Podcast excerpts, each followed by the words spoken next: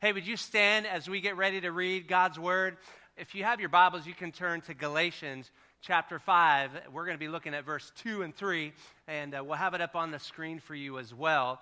Uh, so, this is Paul's uh, not really instructions, but uh, this is Paul kind of helping us to understand hey, this is some things that we're going to see out of our life for those of us who are believers. We're talking today about how the Holy Spirit produces fruit in us. The Bible says this, but the fruit of the Spirit is love, joy, peace, patience, kindness, goodness, faithfulness, gentleness, and self control. Against such things there is no law. Father, we love you. We thank you for your word. We thank you that your word is clear. God, your word is a guide. And God, your word reveals the heart of the Father to us. We love you so much. In Jesus' awesome name, we also pray, Father, for Pastor. God, we pray that you would strengthen him today as he speaks two more times in churches in Mexico. God, we are hearing reports of so many people who've never stepped foot in a gospel preaching church. God, are hearing your message and coming to the saving knowledge of Christ. And we're so honored for that. In Jesus' name, amen. You may be seated. Pastor sent his love to you today. He texted me and said, Hey, make sure to tell the people that I love them. I said, I already know that. I know your heart. I actually have that in my notes already to tell them that you love them. And so uh, he loves you. He does that every time he goes out of town. Make sure the people know that I love them. Well, hey, today we're going to continue our series on the core. Uh, this series has been a long series. We've had a couple breaks uh, during the series, but this series has included uh, the core values of the Grace Place. Uh, they've also included our core beliefs here at our church. Uh, in those beliefs uh, are core beliefs regarding the Holy Spirit. And we talked one week about how the Holy Spirit's a person. We talked about how the Holy Spirit passes out gifts and how the Holy Spirit produces fruit. So we're in like a three week mini series in the big series uh, on the core this week. Last week, Pastor talked about love, joy, and peace. And this week, we're going to continue on. I want to make a couple statements about the fruits of the Spirit. First of all, we've got to understand that if we are biblically saved, we have been born again, meaning that we've been given a brand new spirit and we are alive in Christ. It is because of salvation, because we are a part of God through the saving work of the Holy Spirit in us, we are going to produce the fruit of the Spirit, okay? Having the Holy Spirit in us at salvation is not the same thing as being baptized in this Holy Spirit. This is just what unifies us and creates unity between us and God at salvation. And the results of this unity are the nine fruits of the Spirit listed in the scripture we just read. I love the quote that Pastor gave last week. He said that the true mark of spiritual maturity is fruit, not gifts. You know, in Pentecostal churches, we, we love so much and we glorify and we mystify the gifts of the Spirit, and the gifts of the Spirit are amazing. But what Paul is dra- drawing attention to is the fruits of the Spirit. They are the true mark of a believer. Now, the gifts are just gifts given to us, they're not based off of our spirituality, they're based on grace. The evidence of an apple tree is what? The evidence of a believer or somebody who has been saved by the grace of God is the fruit of the Spirit. The fruit of the Spirit is necessary if God's kingdom is going to advance. And you're going to understand the power of that statement as we get to the end of the message. I want to say it again. The fruit of the Spirit is necessary if God's kingdom is going to advance. And Paul is actually really strong on this when he comes and he gives us this explanation on the fruits of the Spirit. And as we go into the book of Galatians, Paul's actually really strong in this entire book. If you have ever read the book of Galatians, you would understand this is a tough book. This is a hard book to understand. Paul is really strong in here. So I want us to understand a few things because as I read Galatians uh, 5 22 and 23, looking at the text, I went back and I read a bunch of stuff before that so that we can have a clear perspective on what Paul is really getting at. Here's what Paul is really getting at this entire book, Paul is making a dividing line between the law, the law, and between grace. That's what Paul's doing in this entire book. He's got a group of newly saved believers sitting in front of him, and they are mixing the Old Testament, they are mixing the Ten Commandments, they are mixing all of the laws of the Pharisee with this thing called grace. And Paul is saying, hey guys, you cannot mix the two. The two don't mix at all. As a matter of fact, this law over here shows us how broken and how incapable we are. That's why I brought this thing called grace. So he's taking a, a, a stake and he's drawing a huge line right in between these two things. And so this is where we find ourselves when we come to Galatians chapter 5. And here's what Paul says to the people who are trying to mix the two things together. He says, in Galatians 5 4, he says, If you're trying to make yourselves right with Christ by keeping the law, you in fact cut yourself off from Christ. You have fallen away from God's grace. Because the two don't mix. When you try to mix the two, you cut yourself off. As a matter of fact, in another part of Galatians, Paul actually says if you try to keep one part of the law, then you're going to be held accountable to all of the law. Do any of you want to be held accountable to all of the law? Because I think it's pretty proven when we look at the Old Testament that it is absolutely impossible to be made right and to do right in light of the law. So Paul is so strong and he's contrasting and showing the difference between the law and between grace, between the fruit of the law. Do you hear me? The fruit of the law and the fruit of grace. Because the Galatians they were trying to improve their human state and their human behavior by way of the law. And Paul is saying, I want you to know the fruit of trying to improve yourself and your human behavior by the law is death. And the fruit of trying to improve your human behavior and improve your human state, your state of humanity, the fruit of living by the way of grace is actually life. So here's what he says the fruit of the law produces. He says in Galatians 5:19, "When you follow the desires of your sinful nature and the fruit of the law because the law brings death, here's what you can expect. The results are very clear. Sexual immorality, impurity, lustful pleasures, idolatry, sorcery, and the list goes on and on."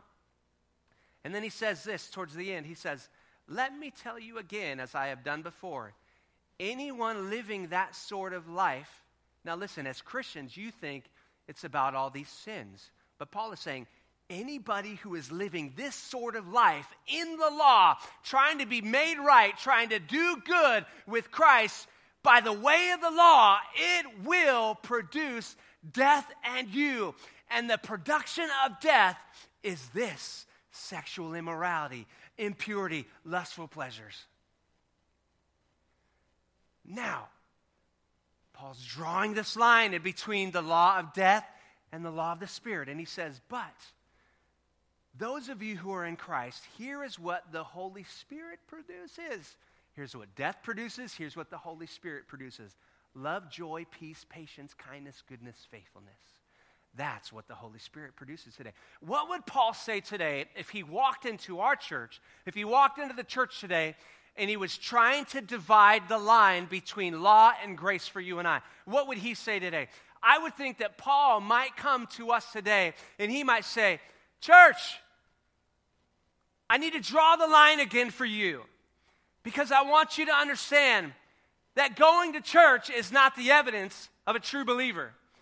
I want you to know that lifting your hands higher than everybody else around you during worship is not the evidence of a true believer. I want you to understand that giving money every time the plate passes you is not the evidence of a believer. I want you to understand that being the top giver in missions at the Grace Place is not the evidence of the work of Christ in you. I might get in trouble with Pastor on that one.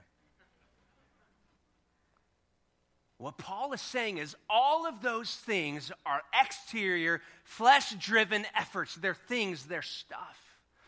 And what Paul is saying is here's what he says. In Galatians chapter 3, he brings a, a, another really strong statement, and he might say that to you and I today. You foolish Galatians, you foolish church, who has bewitched you? Who has made you think that by going to church and that by giving your tithes and that by lifting your hands higher than everyone else in worship and that by worshiping longer than anyone else in worship and by praying louder than everybody else, who has bewitched you into making you think that that reflects Christ? Those things don't reflect Christ at all. Those show off your fleshly ability. I believe that Paul might say to us that all of those things that we just mentioned that you mistakenly think make you Christian, they are fleshly things. The same things that the Pharisees struggle with. They're just different in your culture today. Those reflect self, just like temple attendance reflected self, just like the sacrifices of idols reflected self, just like circumcision reflected self. Now, that one is so weird to me. I don't get that. I don't understand circumcision. I don't know who came up with that. That's just the craziest thing to me. And I don't know how they went about in conversations when they would gather together the Jews trying to figure out who is truly, purely a Jew. I mean, how awkward is that conversation? To talk about private things like that at a first meeting. Hey, brother, God bless you. I am a Jewish brother in Christ. Shalom. Are you really? Can you prove it? Okay. We better move on because that's not what we're here to talk about today. But I don't know how they went about figuring out whether they had the true mark or not. I'll let you think about that. But the true mark, Paul says to you and I, is not the exterior things. The true mark is the inner work of grace in you and I, and the fruit of the Spirit being revealed in us. Being revealed in you. It's not you, it's the fruit of the Spirit so, as we talk about the next three fruit, fruits, we got to understand this is a dividing line that is being drawn between these two different ways the ways of the law and the ways of grace. Now, I'm not going to go in order. For those of you who are melancholies and you're waiting for me to go in the perfect order of what the scripture said love, joy, peace, patience, kindness, and goodness, I'm going to go out of order. And if you know me, you know that's just what I do. I don't do things in order very often. So, number one, goodness. Goodness. Somebody say goodness. So I went back and I looked at the original word goodness. It's a funky word. The original word goodness is ag, agathosone. Agathosone. Now, if I said it wrong, who cares? I don't know anybody in here who really uh, can speak Greek, so just take my word for it. It has a two part meaning. It means an inherent seed of good. A seed of good is dropped into something. It's an inherited. That thing was not good before it received the inherent seed of good. That word also speaking is speaking towards our restored nature, our new nature in Christ. In other words, a seed was deposited in something that was not good, and now that seed has changed that thing that was not good, that was producing death, and now it produces life and has made that thing that was not good absolutely blameless and right. This is not a good that you can produce on your own. This is a supernatural goodness produced by the Holy Spirit, absolutely outside of your own ability to be good. And that seed makes you blameless and good. This speaks to our restored condition in Christ. Let's talk about where this inherent seed of goodness came from. First thing we'll notice is this seed is found in the garden. It's found in the garden. Now, we're not going to uh, read the entire account of creation, but we got to understand that good was found everywhere in the garden. Have you ever thought about this before? It was found in the garden because the one who was good took the inherent seed of good and everything that he touched made it good. And as a matter of fact, there was actually nothing but good before creation. Was God the Father, God the Son, God the Holy Spirit having incredible unity, having incredible relationship, sharing the love of God within each other, this unique, mystical, amazing thing called the Trinity, sharing perfect love and unity. And they and God wanted to share that love and unity. He wanted to reflect that love. And so he said, Hey, son, I got an idea. Why don't we go ahead and create some people like you and I? Why don't we create some beings to reflect our image? And in, in our image, we're, let's go ahead and make some stuff. Let's, let's think about this. And so in, in Genesis, God began to create things. And did you notice that everything He spoke, it was created? And then when He was done creating it, what did He say? It's good. Did you notice that He didn't just call humanity good, He called everything He created good. He put His inherent seed of good into everything He created.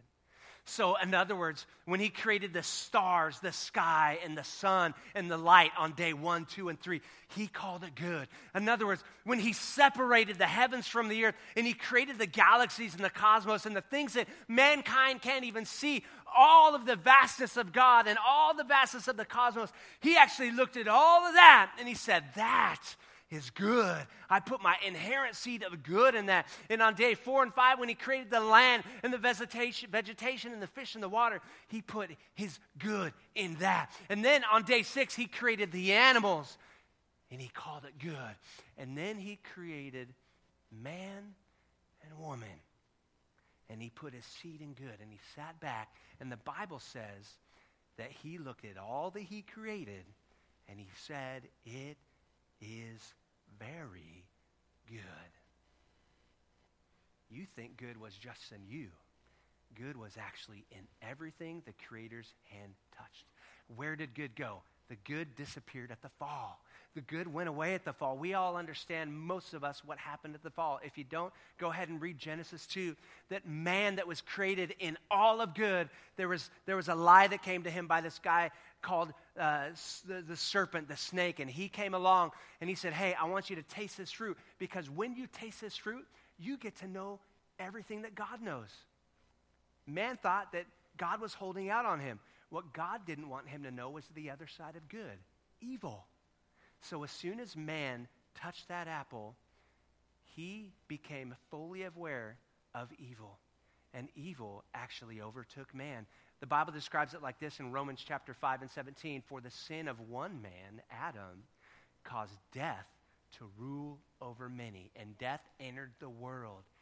And that seed of good that was in all of creation, all of a sudden, death was released into everything. Paul, one of the greatest apostles who ever lived, described his agony of, of walking a, as a fallen man, seeing good over here, and struggling with his flesh, understanding that his flesh was born into this brokenness. And here's what Paul says uh, in, in Romans chapter 7. Paul is looking at his fleshly ability and he's going, There's no good in me. He would say to you, There's no good in your flesh, nothing.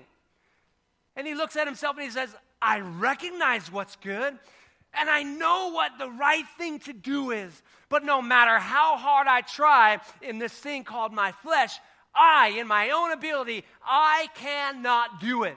And how did Paul learn that? How did he know that? By trying to follow the ways of the law. The law only leads to death. The law cannot bring life because no matter how much he sees the law and sees that the law is good and that would make him good, when he tries to do the law, he cannot do it.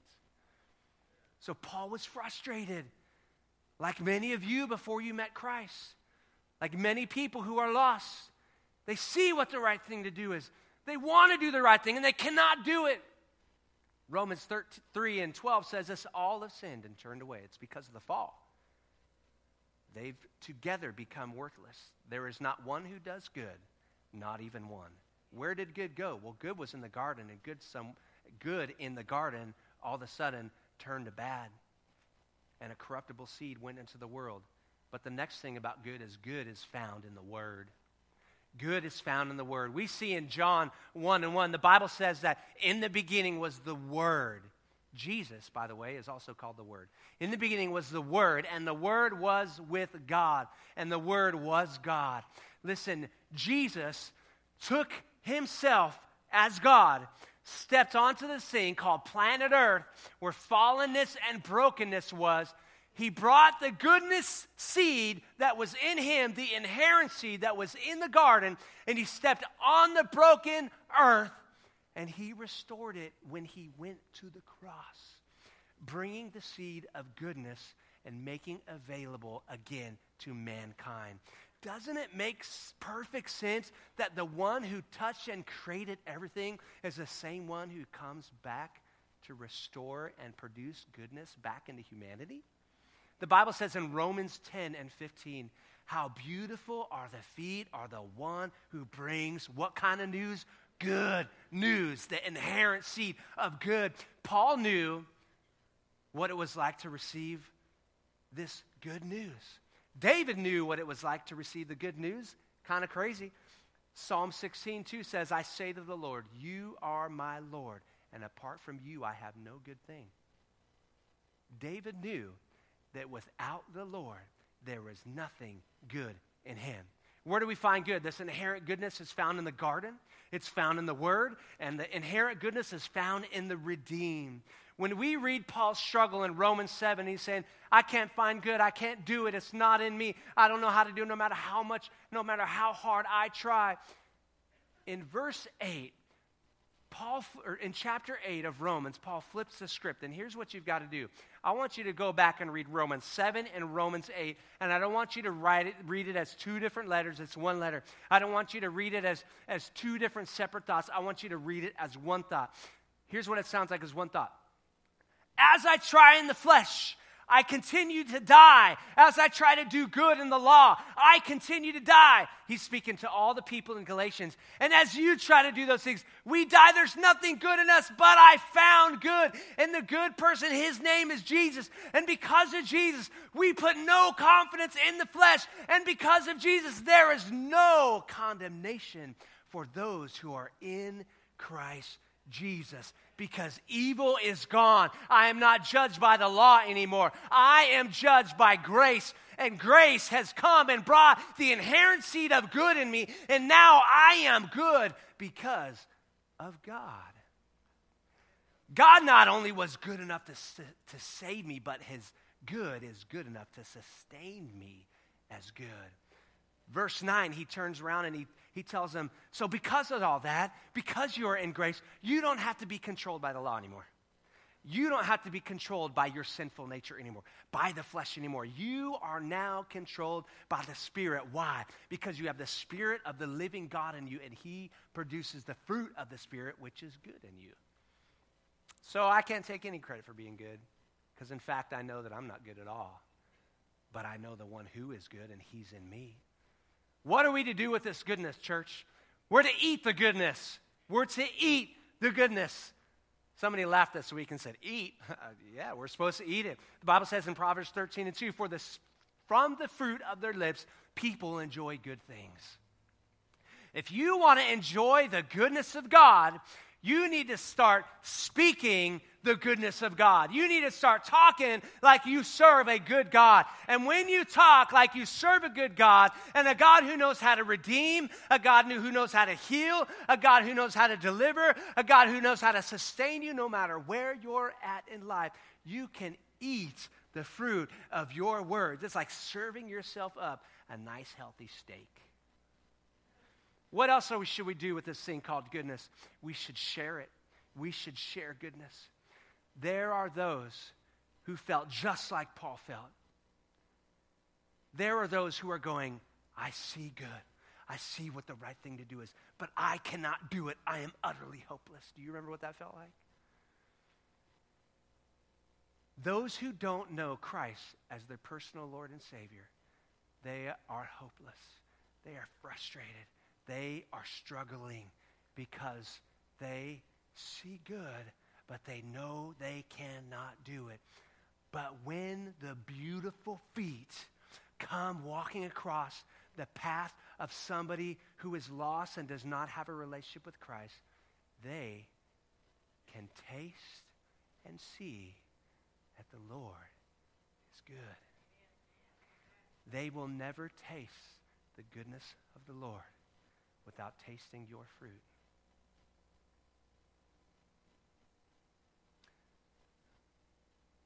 Did you know that fruit is not just for you? Every time I read the fruits of the Spirit, I, I, I am so selfish. I think that it's all about me. I think that it's all for me. And it is partly about me, and it is partly for me, but it is not all for me.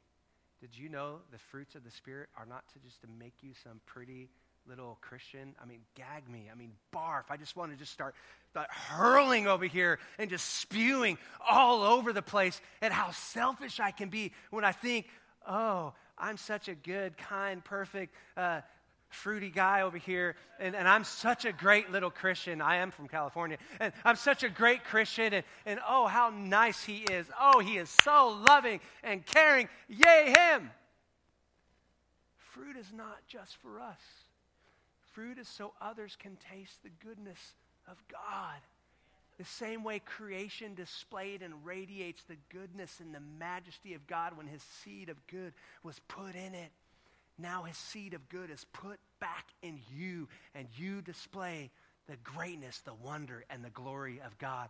We're talking about how the Holy Spirit produces fruit. The next fruit that the Holy Spirit produces is patience. Somebody say patience. Patience. Patience.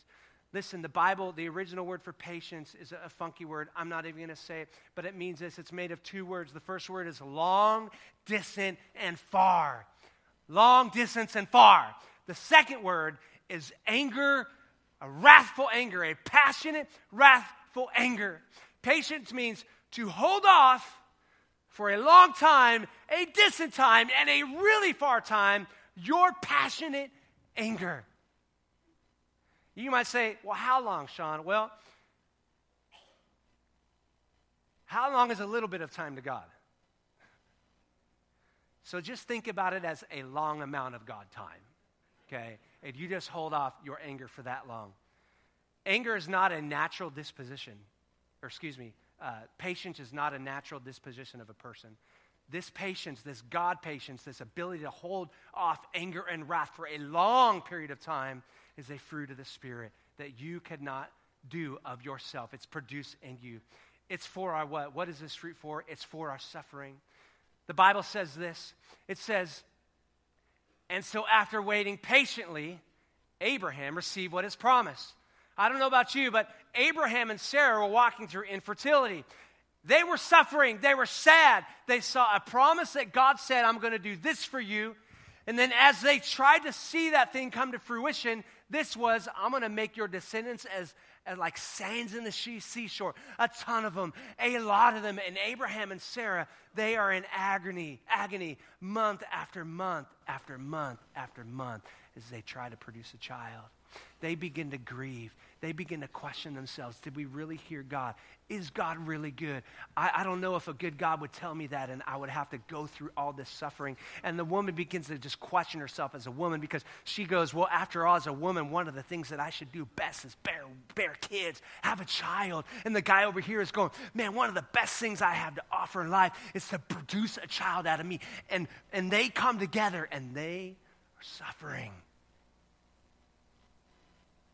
Patience is for our suffering so they can hold off their frustration, hold off their anger towards God, hold off their stop not blaming. Well, it must be your fault. Well, it must be your fault. You should go. To, you should go to the doctor. You should go to the. I'm not going to the doctor. It's your fault. You're the old one. You're the what? Patiently hold off our wrath and anger for a long, long time.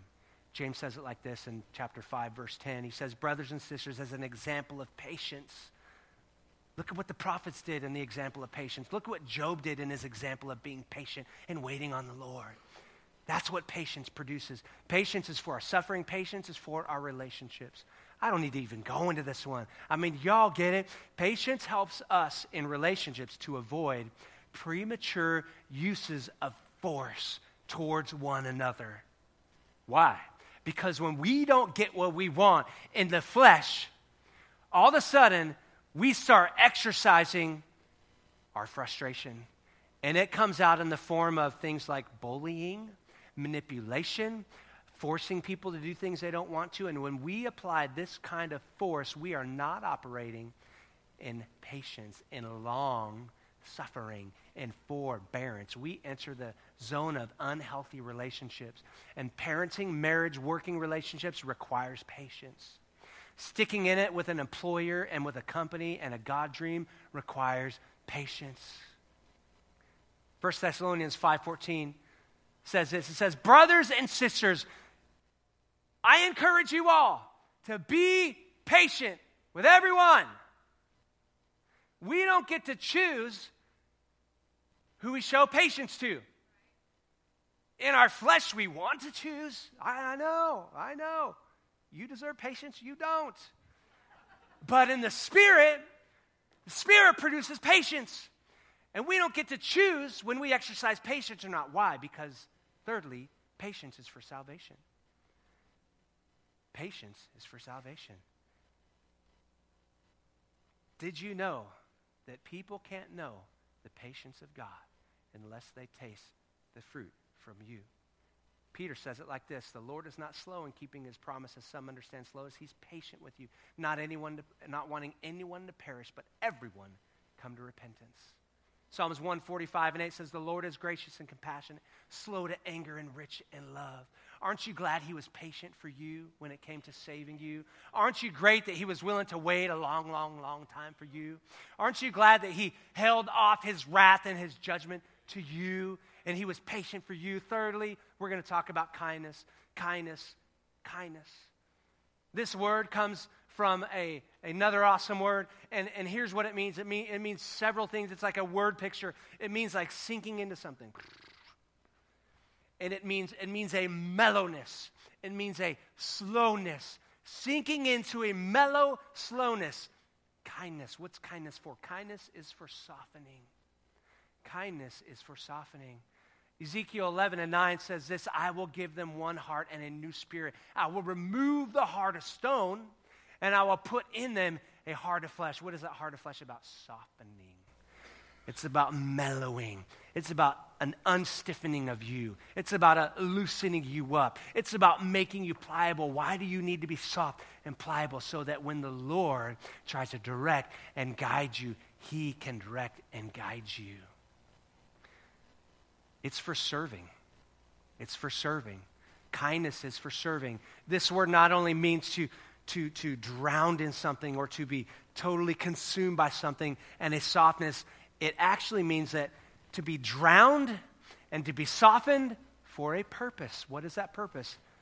A serving of perfection. A serving of perfection. When somebody is hurt, when somebody is lost, when somebody sees good and they're frustrated they can't have it, kindness comes, the Father comes and serves them usually what they don't deserve and it comes and it brings a perfect serving of Christ in a perfect moment, meeting the exact need that that individual has. We see this kindness in, in Ruth chapter 2. I don't have time to go through that. We also see this kindness in Jesus as he talks to the woman at the well. Jesus was not a pushover in this conversation, he was kind. Kindness doesn't mean being a pushover. Kindness means being truthful. Kindness means being compelling with a love and meeting a deeper need than the outward thing. It doesn't mean overlooking a wrong. It doesn't mean avoiding a hard conversation. It means having the hard conversation, having the truth there with loving kindness that draws somebody to salvation, just like it did to that woman at the well. Well, he confronted. I'm going to go confront everybody. Okay. Well, don't you go confronting anybody if you can't do it with kindness. If your confrontation doesn't lead someone to salvation, then you better shut your mouth and back off. I feel like I sound like pastor. Kindness is for saving. Kindness is for saving. Do you see, do you see the, the, the pattern of all the fruits of the Spirit? Goodness shows the goodness of God. Patience is for repentance and saving. Kindness is for saving. Romans 2 4. Don't show contempt for the riches of this kindness. Don't get mad when God is showing kindness to those who you think don't deserve it. Don't show contempt. Pharisees, stop showing contempt towards Paul as he shows kindness to all of those Galatians who don't follow your laws and rules. But realize that God's kindness, Paul goes on to say, is intended to lead you to repentance. In, in our takeaway today, the worship team can come up. The fruit reveals the heart of God to the lost. This is not your ability. This is the fruit of the Spirit in you. The fruit of the Spirit reveals the heart of God to the lost. Without the fruit, they cannot taste and see Him. I want you to listen to that. Without the fruit of the Spirit hanging on our fruity tree branches, they will never taste and see how good the Lord wants to be to them. They will never taste and see how patient the loving Father is for them. He is so patient and He's so patient, the Bible says that He will not let anyone perish without hearing the good news of Christ. They will never experience and know how kind the heart of the Father is unless they taste the kindness that's produced from you. I was talking to a man at Starbucks as I was preparing for this uh, message this week. We were just chatting back and forth, and I thought to myself, I might get myself in trouble with some of you in here. That's fine. I want you to understand the things that I'm going to talk about today. I think they're good things. I, am not saying they're bad things. I think they're good things. And I'm not against any of these things that I'm about to mention.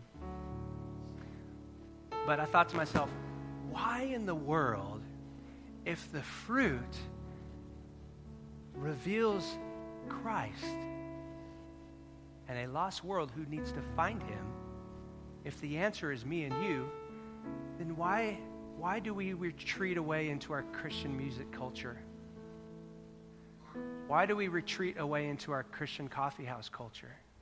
Why do we retreat away to our Christian company culture and we only buy things from Christian companies now? Why do we retreat away into our Christian schools? Why do we retreat away into our Christian sports programs? Why do we sink in to the four walls of our little building that we call church? All in the name of protecting ourselves, protecting our kids.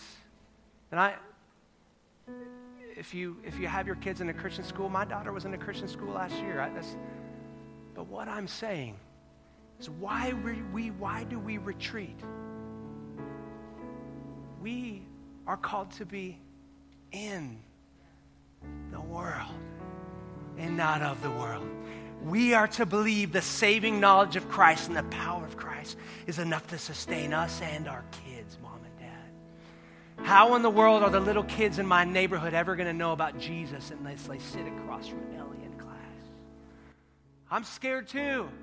I'm scared about what my daughter might learn in school. I'm scared about the things that she might see. But in that, I rest and I sit back and I lean on the grace of God. And I say, God, you are more powerful. He that is greater, He is greater in me than He that is in the world.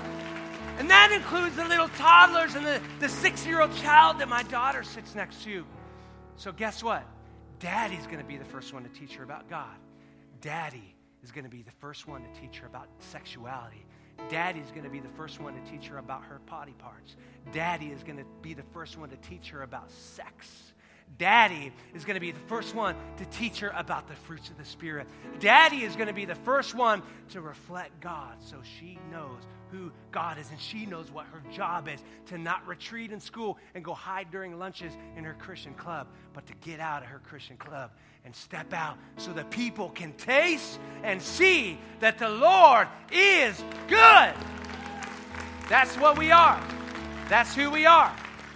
I'm not against those things, but what I am against is the church hiding. With that, would you stand on your feet today and close your eyes? Today, if you are somebody in here and you find yourself like Paul, frustrated, seeing good, wanting to do good, wanting good in your life, and it hasn't been there, just don't feel bad. None of us have good in our life. The only reason that some of us have good in our life now is because the one with the inherent seed of good, God, He came down and He planted it in us through the death, burial, and resurrection of His Son Jesus. And you can have that too. The Bible says everyone who calls upon the name of the Lord and asks for the seed of goodness, I'm throwing that in there, will be saved.